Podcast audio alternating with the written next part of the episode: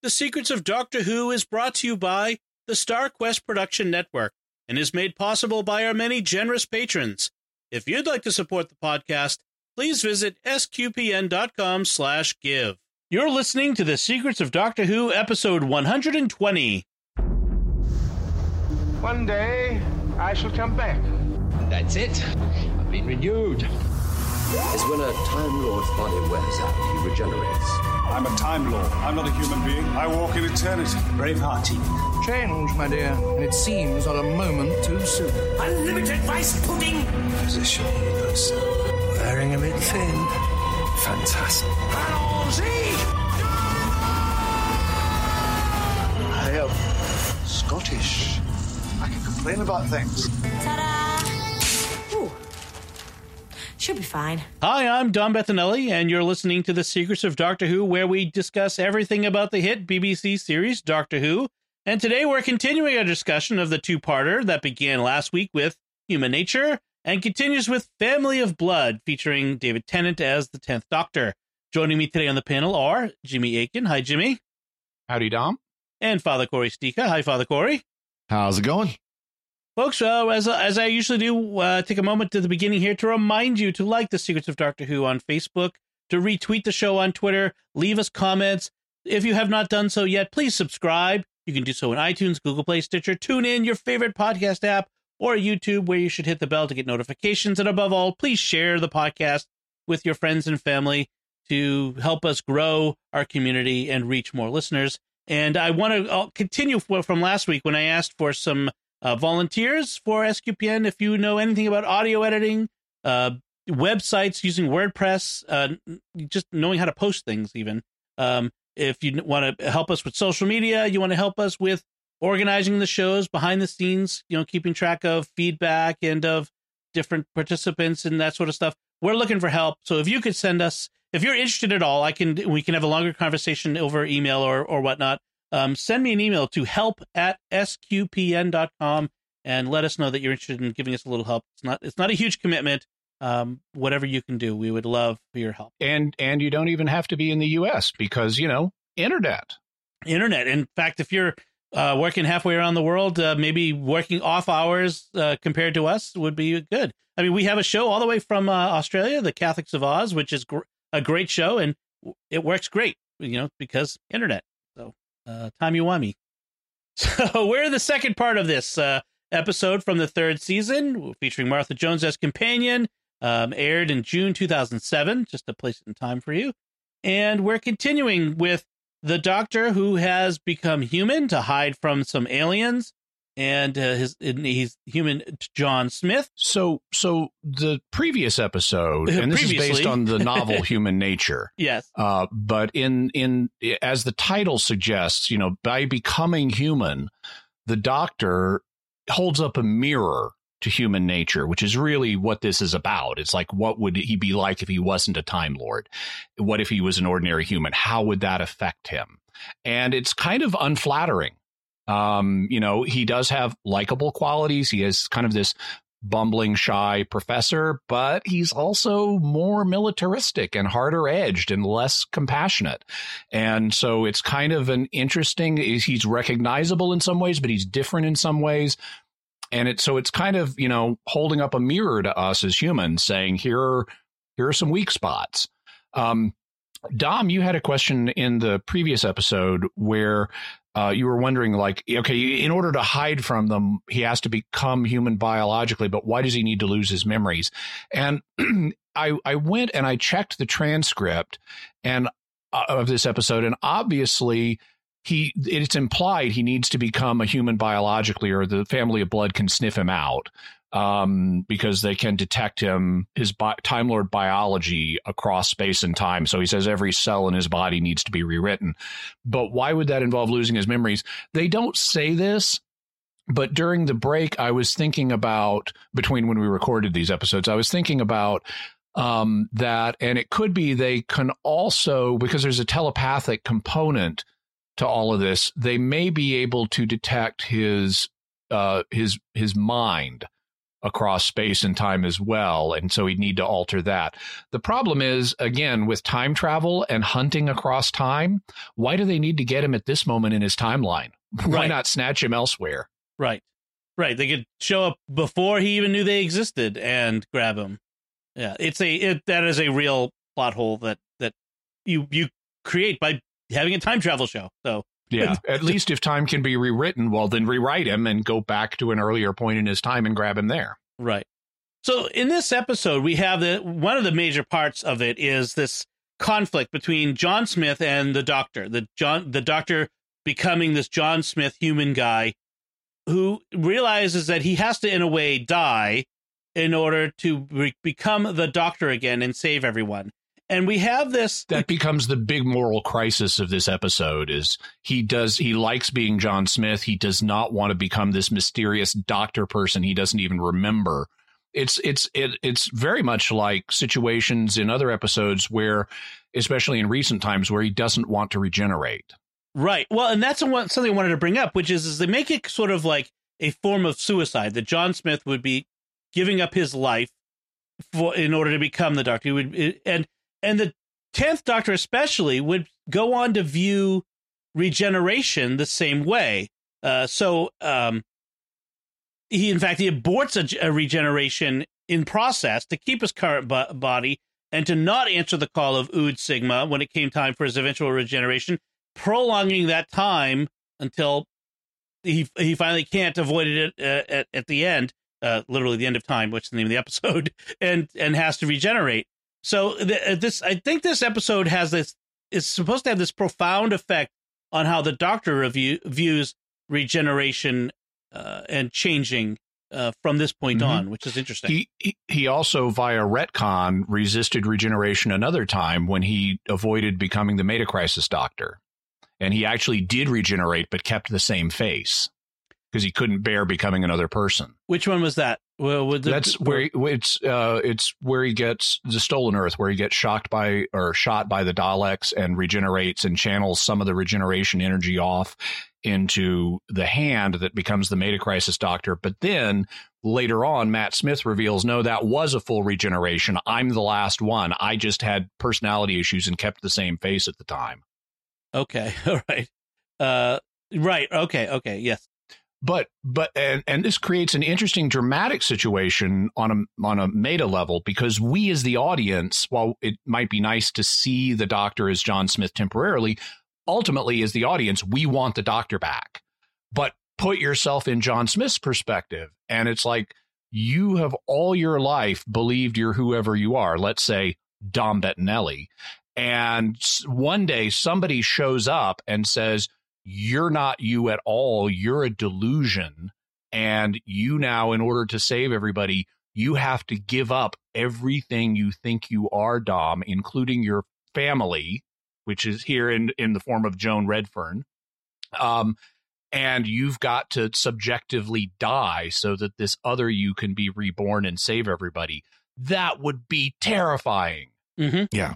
Uh, we've seen this this same concept in other science fiction. And Star Trek had a version of this when Captain Picard. Uh, it, it's not exactly the same thing, but he lived a whole life as you know as someone else in his mind, you know, uh, and had to kind of give that up at the end. I mean, there's been we've seen this. Yeah, that's sort the of episode. That's the episode Inner Light. inner light. Yes, Which which uh, that's one of my one of my favorites. Next gen is that particular one. I like yes, that one. It's universally uh, beloved by by fans, I think.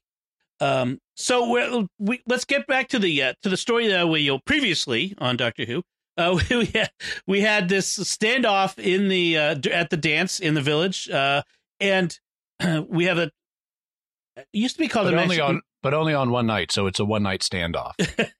Oh yes no, no. So for people who may not know, pre 1970s, when one night stand came to mean something else, a one night stand was a one night dance or musical event where you'd set up the stand for one night and have the musicians and the performers perform, and that was the one night stand. right, and then yeah, then just I- as, I- as everything I- the, I do those all '60s too. ruined everything. I- do I do those all the time, except today they're called dance parties. So, um, uh, so one time they, they would call this a Mexican standoff, but I think that's not appropriate anymore. So, uh, maybe that's not what it is anymore. But it's the standoff where the, the the the pistols are pointed in all directions and nobody wants to pull a trigger. Um, and at, at this point, Tim distracts the the family. Tim Latimer, the the young boy, uh, he briefly opens the watch, which makes them all freak out because they could smell the doctor's essence. Um, and that lets Mar- uh, Martha turn the tables on Mother. And then, um, and and Martha takes charge, and it's like, get these people out of here, Doctor. You take Redfern and get her out of here. And Martha is the adult in the room at this point, right? And uh, at one point, the, the Tim rejects the doctor. Uh, the doctor you know, tries to, you know, to, you know, or John Smith tries to take you have Tim come with him, and he says, "No, you're as bad as them." He like he for whatever his experiences of what's going on with this watch, he's a, as afraid of the doctor as he is of these Yeah. the family of blood. in through the watch, he's seen the Doctor as the oncoming storm, as this figure of fire and terror and stuff to some people. Also, the Doctor last episode authorized an upperclassman to give him a beating. Yeah. So there's kind of that. That doesn't help matters either. Yeah. yeah, I could. I, I like that teacher. Uh, I like Martha. Like you said, she takes charge. She yells at him, "Don't just stand there, run! God, you're rubbish as a human." Which a great moment. um, so it is a good thing this school Oh, is. al- yeah. Also, I wanted to compliment because there's this moment at the dance, and it may actually be in the end of the previous episode, but there's this moment in the dance um, where Martha realizes Jenny has become mother of mine. And we get a Martha point of view shot of Jenny and the family of blood with mother of mine walking towards her, talking about what it was like for Jenny to be to be possessed by her and and how there was all that screaming and she like waggles her face and smiles and says screaming joyously and it's just right. such a creepy moment Right. Exactly. Yeah, it is effectively creepy. Um, so they run back to the school, uh, which is it's lucky that the school is uh, built like a fortress, so they can they can hold out against a, a uh, an army of scarecrows. Um, the doctor calls everyone to arms, and the headmaster, um, you know what's going on here, and he and he tells them, and then uh, he he ends up going out to confront Baines outside the gates with an, another teacher, the the red shirt in this this moment, um, eh, who who tells him of the war that is coming. He says, "War is coming in foreign fields, war of the whole wide world, with all your boys falling down in the mud. Do you think they'll thank the man who taught them it was glorious?"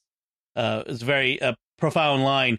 And then um, the the assistant teacher, the the teacher, the headmaster is, is still clueless about what's really going on um, until Baines shoots this the red shirt teacher and disintegrates him, which he runs for his life. Um, so and at this at this point the the heroism of the students in this apparently military school that they forgot to tell us was a military school um, starts to become apparent as the as the boys start responding to deal with the situation based on their training. And there is a kind of even though we're going to have big pacifist elements in this um in this um episode like the the will they thank the man who taught them this was glorious there's also a recognition of the competence and the need for the boys to have these skills. As tragic as the oncoming world war one is these guys are doing their part and they don't know it yet but they're doing something that you know the mistakes are kind of made at the level of leaders but uh you know that brought on the war but these boys are doing something that does have nobility to it Right, right, and it and it's proven um, to, to to to be so. So uh, there is a, a moment where um, Joan confronts Smith slash the doctor about you know they're just boys. How can you ask them to fight? And and he he basically says um, I had it here. Uh, you know they're cadets, Miss Jones. They're trained to defend the king and all his citizens and properties. Uh, you know, the, there's this this very strong like and Martha's objecting. You can't do this, Doctor Mister Smith. She she does the same thing I end up doing, which is trying to remember who he's supposed to be at the moment.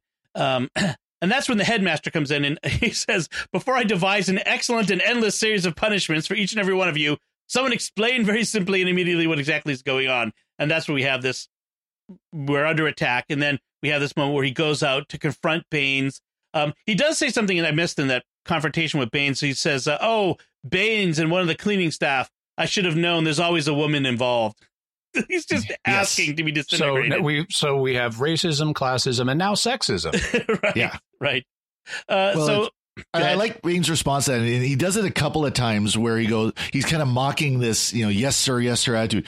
Headmaster, sir, good evening, sir. Come to give me a caning, sir. Would you like that, sir? He just Right. rapid fire off the, you know, the sir, sir, sir, sir, sir. Oh yes, and then they had sent the little girl in because, of course, she's a little girl, so she won't be able to come in the fr- through the front door fighting.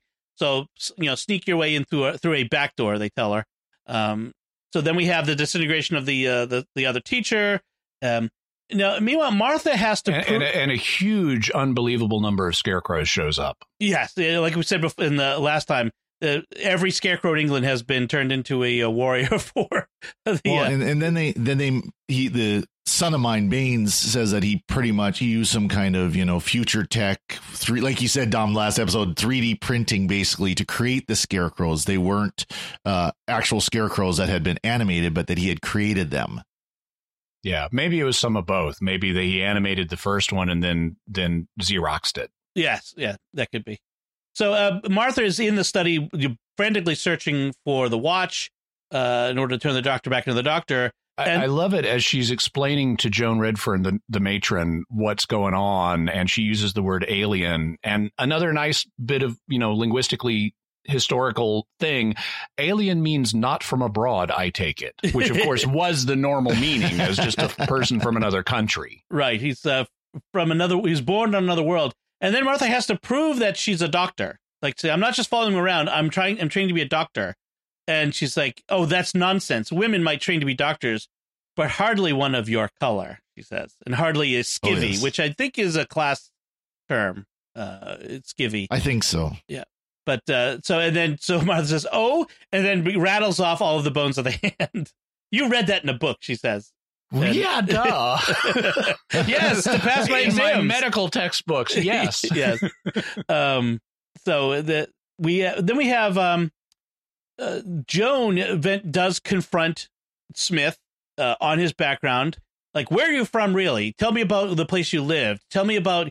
And all he can repeat are the dry facts of his legend uh, that the that the TARDIS provided him with. The Mhm. He legend has is no no vivid no vivid childhood memories to draw He- upon. He basically re- repeated Wikipedia is what he did. Exactly. And uh and he thinks that Joan is pining for the romantic idea of the doctor as opposed to this, you know, country professor at a small boarding school. Um and you know sort of throws that back at her. Um meanwhile Latimer And It- and Joan gets irrationally pacifist. yes, yes. Uh maybe a little rational given that her husband died in war. So Yeah, no, no, no, no, no. You it, it, you can lose a spouse even under tragic circumstances and mourn that and still say there are times where violence has to be used. Right, right. I mean, I, And I suppose in this when- case, yeah. When when you have your school is being besieged by people disintegrating other people, that's one of the times that defending yourself even with lethal force is fully justified. Right, right. And given that you're what what are you shooting at? Is scarecrows? I mean, who are you really killing?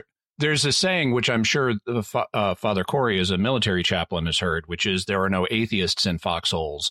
Well, there are also no pacifists in foxholes, and they're in a foxhole right now. Joan is being irrational. Right.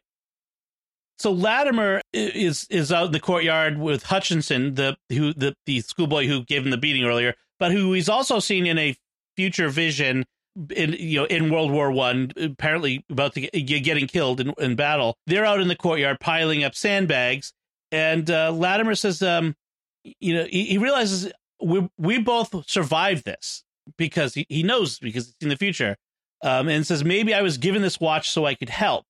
He's, maybe I stole this watch. yes. Yeah. And runs away. Latimer calls him a coward. Uh, you know, Hutchinson calls him a coward. He says, "Oh yes, sir," every time. Yeah, I Um, love that. But he uses it to scare away a daughter of mine. Um, but it also alerts the family to that the doctor's consciousness is contained in the watch. So at this point, uh, as I'm watching this, I'm, I'm, I said to myself, it feels like they're trying to make a grand statement about the First World War, the horrors of war, but it doesn't have a clear focus or point. There's sort of this a vague, the you know, war is hell sort of notion. But we've but it's like we've got three different stories going here. We have the hey, what would if the doctor became a human? we have a love story and a, a, a sad love story, and then we have this war story, and and none of them get priority in this. I, I think that um I think I mean that didn't bother me. To me, that's all part of one thing because what they're saying to us is since this is all about what is human nature, war seems to be intrinsic to human nature. And um and that means we're going to have human nature leads to war and war leads to personal tragedy like sacrificing romances and lives. And so i i view it as part of a logical progression. Um and uh, for me the interesting thing is you know there's very much a pacifist culture at the bbc in terms of what line this show should take but there's also a um uh you don't diss what people did in to you know save the country in World War One. Armistice Day is a huge thing in England. And and so there's there's also a so there's kind of a cultural mandate for pacifism in the management of this show, but there's also a cultural mandate for respecting uh, World War One and what British soldiers did during it and those two mandates clash. And so the episode has this kind of uncomfortable tension that doesn't fully resolve between those two things. And, you know, um, while I think that in later episodes, especially in the most recent season, they take the pacifism to ridiculous extremes, um, here, I think they get the balance about right. I don't know that I'd strike it exactly this way, but World War One was a huge unnecessary tragedy brought on by the mistakes that were made by um, by the secret treaties that the different European nations had and so forth that uh, and and the ideals of the time and it was a huge unnecessary tragedy but at the same time there was something done on the on the lower level on the level of individual soldiers and military men and women the few there were at the time mostly nurses that was genuinely um, admirable and that deserves commemoration. And so you, you do have this complex human situation here that grows out of human nature. Well it also there's also the recognition i think of you know yeah pacifism is a wonderful ideal but at best it's an ideal when the enemy is standing at the gates literally in the case of this this episode. Yeah. But you know you can think of okay maybe world war one was not the greatest example of of that but world war two certainly was. And in you know especially in britain where they're literally being bombed flat by someone who wants to conquer them you know and there weren't a lot of pacifists during world war ii in britain because they knew that this was literally life or death. Either they fight back or they die. Right. And there was no middle ground. Right so, uh, speaking of uh, the enemy at the gates, we have um, straw men. By the way, enemy at the gates, or maybe it's enemy at the doors, is a fascinating British period piece about World War II as seen from the island of Guernsey because it was occupied by the Nazis. And so there's this fascinating complex series from the 70s that you can watch on Amazon about um, what it's like to live under Nazi occupation in the British island of Guernsey. Yes. Uh, also, it's kind of kind of like prequel to Man in the High Castle. There was a recent book that was turned into a movie or miniseries, the Guernsey Potato Pie and Literary Society, I think it's called, uh, something like that, which is about that same thing. Uh, the people living under the the the German occupation. So, uh, what's that? There's also, if you want to talk about Enemy at the Gates, there was the movie early early 2000s about the Battle of Stalingrad. Yes. was also called that. Yes, which was fascinating. Uh, so anyway, that's not uh, this one though. Uh, so we have straw men attacking the, the castle, and it is not a commentary on social never, media.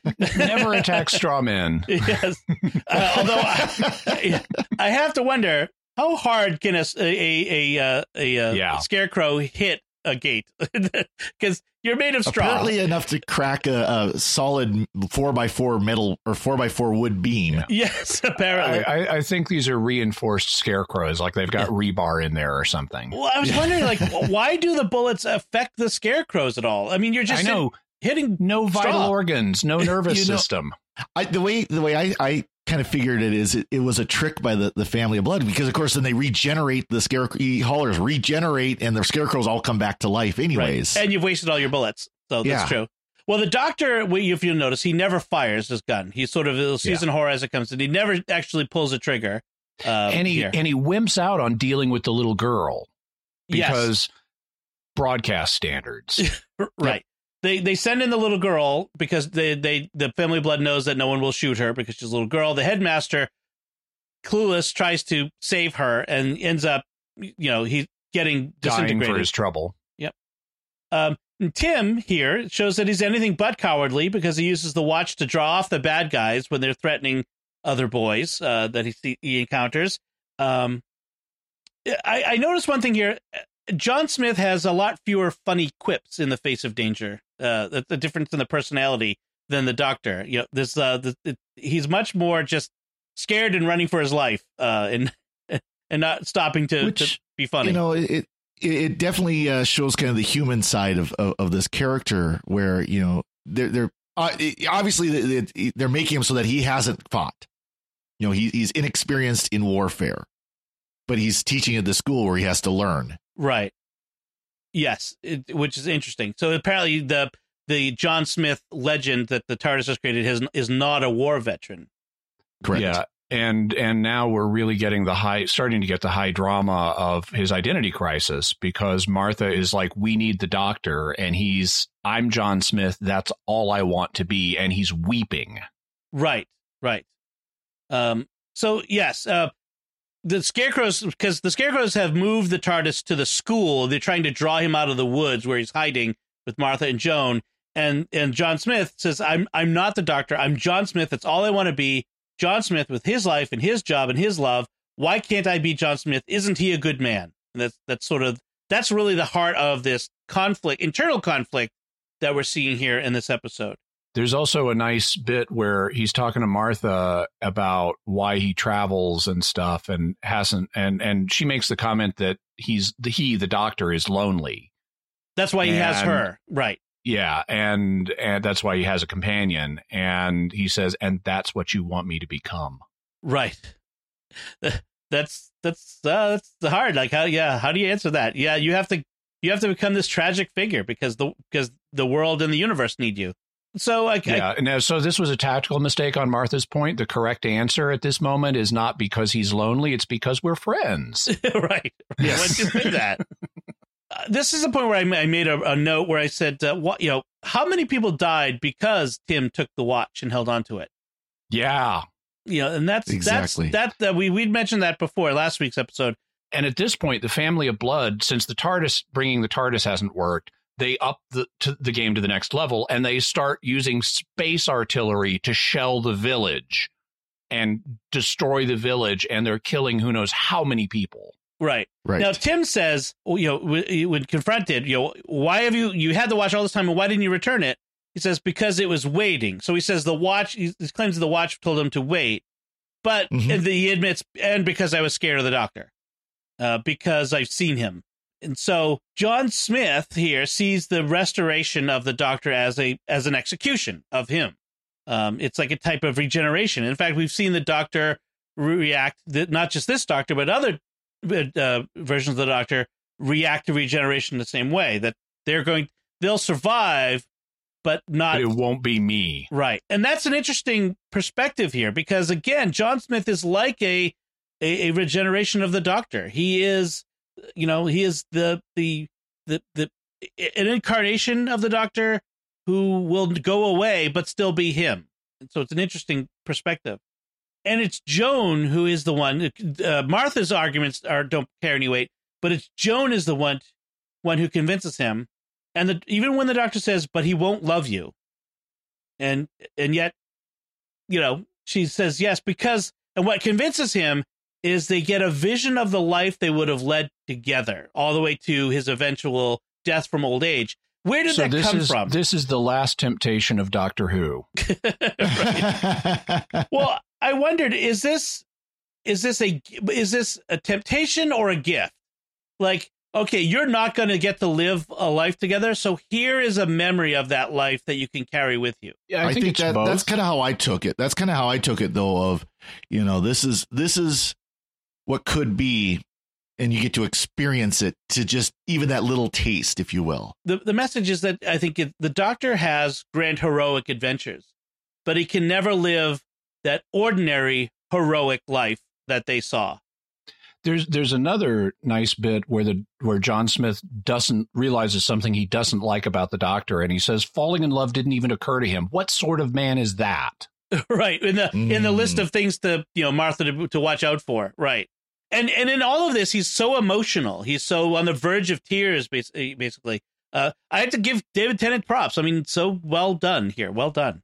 Oh yes. So then we have the Doctor showing up in um, the spaceship of the Family of Blood uh, as bumbling John. Um, I, I'm I'm pretty sure that everyone except the Family of Blood knew that As he's that- hitting every button on the Yeah. wall. yeah, that this was actually the Doctor pretending wall to be and- human. Still, yes. It's very implausible. I mean, someone comes into my house and starts typing on my computer, and I don't think that's suspicious. You know, Right. And it's like, okay, I know what these devices do. Yeah. Hey, stop just hitting come that. in and- yeah. Yeah. Yeah. um, there is a, uh, a oh he's uh, what did they say? He's still human. He didn't just make himself human. He made himself an idiot. that was a good line. Uh, and then uh, Baines says, uh, "Same thing, isn't it?" So yeah, they uh, don't like us very much. If it was so easy to fool their sense of smell Mhm. uh, and not and not see him, why didn't he do this in the first place? Uh, yeah. Good yeah. question.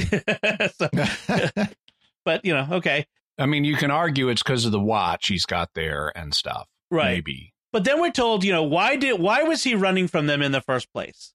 And he says, "I was being kind, so as not to do to them what I would have to do."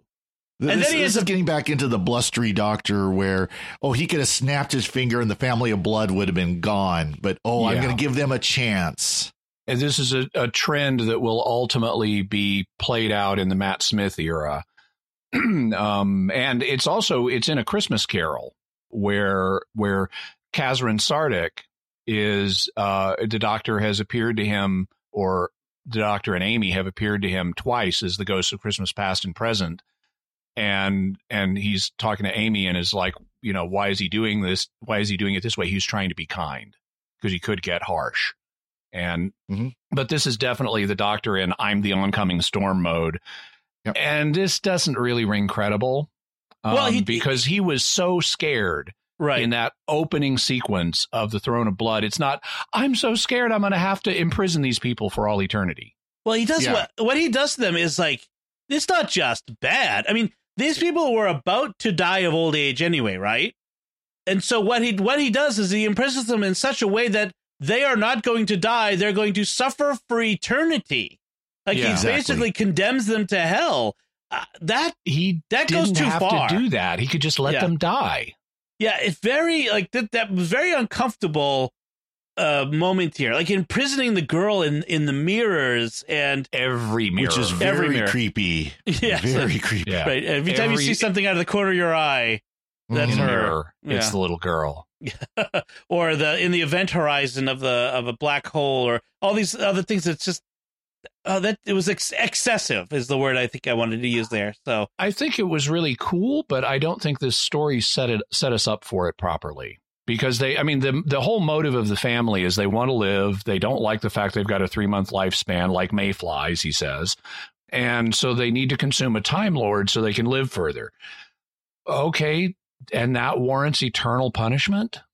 I mean, on a administered by not human but mortal justice here in this I mean- world. Right. You'd think it would have been easy for them to write it where the doctor imprisons them somehow, or as they're, you know, kind of that last stand and you see them dying and, oh, your time's up. right. It could have been like that, or just imprison them for the rest of their natural life, which would have been about three weeks. You Yeah. know that that sort of thing. Right. Yeah. Uh, all I know is that some some English farmer is going to get quite a surprise when he's clearing out the old scarecrows in his field and he finds No Baines kidding. inside one of them. That would be a little creepy. He invites uh, now he's the doctor. He's no longer uh, John, and he invites Joan to travel with him to try again at falling in love, which is an interesting idea. Which the with, if Martha's still there, awkward.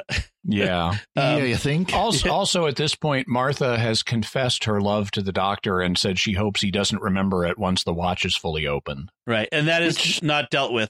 Yeah, Yeah, Well, no, they it is kinda- eventually. No, no, no. It, it, it does mention at the end that he does remember it. Oh, I, Well, I right. just said It's- anything it's to get you to come back. right. Yeah.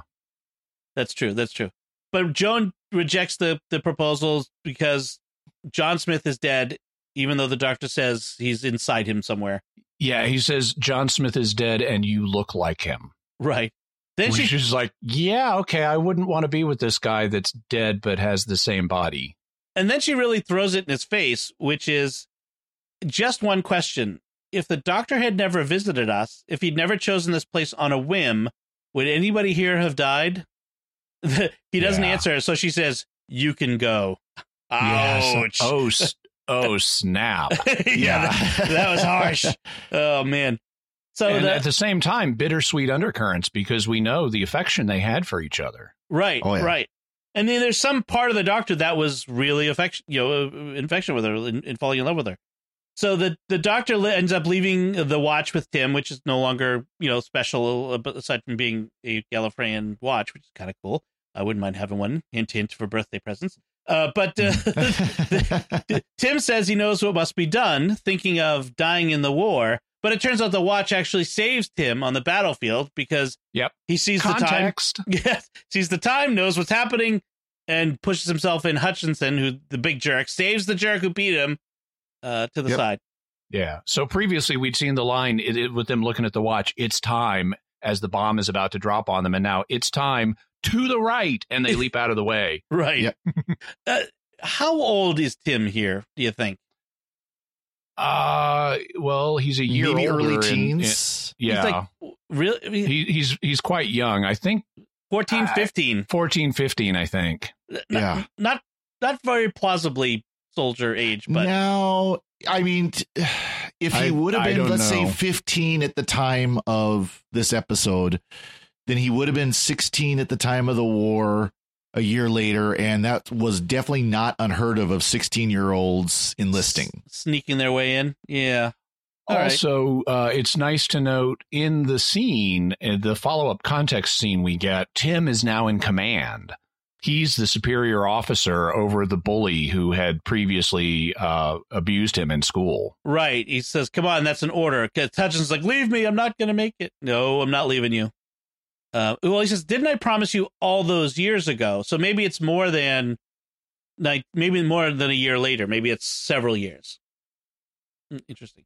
So we end with, um, you know, now many years in the future, Tim uh, is an elderly man in a wheelchair, um, and a, a vicar is reading at an Armistice Day uh, observance a poem called For the Fallen by Laurence Binyon, um, which has an interesting line in it that says, uh, which you may sound familiar, they shall not grow old as we that are left grow old. Age shall not wear them, nor the years contemn, which is an interesting double meaning here for the doctor, isn't it? Because the doctor doesn't grow old, at least as as we grow old, uh, which is an interesting idea. Um, given the age, I'm guessing this is not 2007 because uh, by now Tim would have been long gone. Uh, this was an issue. I mean, a minor thing, but um, but it, I had an issue with this because based on Tim's age in this, Yeah, it, this service, this Armistice Day sh- service, should have been taking place like in the 1950s or the 1960s at the latest.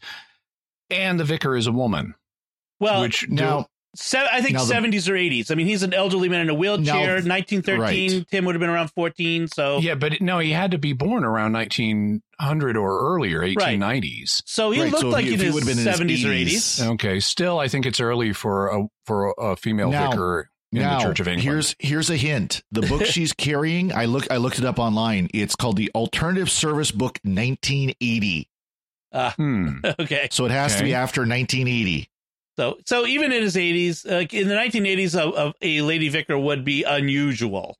Certainly. Unusual, Yeah. but not unheard of at that No- point. Right. Depending on what part of the 80s it would have been. Right. But uh, but it's interesting that the poem itself is uh, is actually a, a, a quite good memorial uh, for sol- fallen soldiers, Yep. and and I, Yeah, he- I recommend it. Actually, I'll, I'll, m- I'll remember to put a link in the show notes to it because He wrote a- it like in September of 1914, so it was just right after World War One had started, and it became synonymous with Memorial of World War One. That's why it's it's read at those memorial services. So the the doctor does not grow old, but the years do weary him. Mhm. Uh, so any uh, any other notes on this episode, guys? Anything I, I haven't covered? I had two small ones. Um, one is when the family of blood is talking to itself. I mean, you have a member in one place and another member in another place. They do something that's either telepathy or mechanical telepathy. And I, I like the, the, and they'll talk to each other across distances. But the way they do it, I find visually very nice. All they do is they look slightly up and a green light shines on their face and that tells us they're in communication mode and they never say anything about this they never explain it but it's just a visually striking way for the for the filmmakers to signal this is a special state that's allowing them to communicate. And i like that. It's just very subtle. I like that. Also uh, you know i can't help but thinking of things through a linguistic historical perspective. And joan at one point has a line where she's talking about how someone has been disintegrated. But because this is 1913 and she hasn't read all this science fiction where disintegration is the common word for what's happened, she says they were vanished. And and normally um, I'm used to that usage vanished as a transitive verb uh, in in the context of magic in stage magic if you make something disappear in layman's terms, you vanish it. And and and so it was neat to see this parallel construction used in a historically believable way as a substitute for what normally in science fiction would be called a disintegration. Interesting. Yes. Yep. Very so no disintegrations. no disintegrations. Thank you, Lord Vader. Uh, Father Cory. Nothing for me. Okay. Excellent. So, uh, before we finish up, we want to take a moment to thank our patrons who make it possible for us to create the Secrets of Doctor Who. Um, and today we're thanking by name uh, Chris, John D, Joseph F, Ronald S, and Austin T through their generous donations and those of all of our patrons at sqpn.com slash give. They make it possible for us to continue the Secrets of Doctor Who and all the shows we do at SQPN. You can join them if you'd like by visiting sqpn.com slash give any amount that you can give is greatly appreciated and helps us to continue what we do. So that's and it. For, don't don't forget to volunteer by emailing help at sqpn.com. yes, please. Thank you for remembering that. That's it from us. So, what did you think of Family of Blood and Human Nature, this two part story, and what we had to say about it? So, let us know by visiting sqpn.com and putting a note on our show notes there or on the Secrets of Doctor Who Facebook page. You can send an email to Doctor Who at sqpn.com. Uh, and we'll be back next time when we'll be discussing the sixth Doctor story, Vengeance on Varos. Until then, Father Cory Ooh. Sticha, thank you for joining me in sharing the secrets of Doctor Who. Thank you, Dom. Jimmy Akin, thank you as well. My pleasure, Dom. And once again, I'm Dom Bettinelli. Thank you for listening to the Secrets of Doctor Who on StarQuest. And remember, he's like fire and ice and rage. He's like the night and the storm in the heart of the sun. He's ancient and forever. He burns at the center of time and he can see the turn of the universe. And he's wonderful. Right. This is to be fun.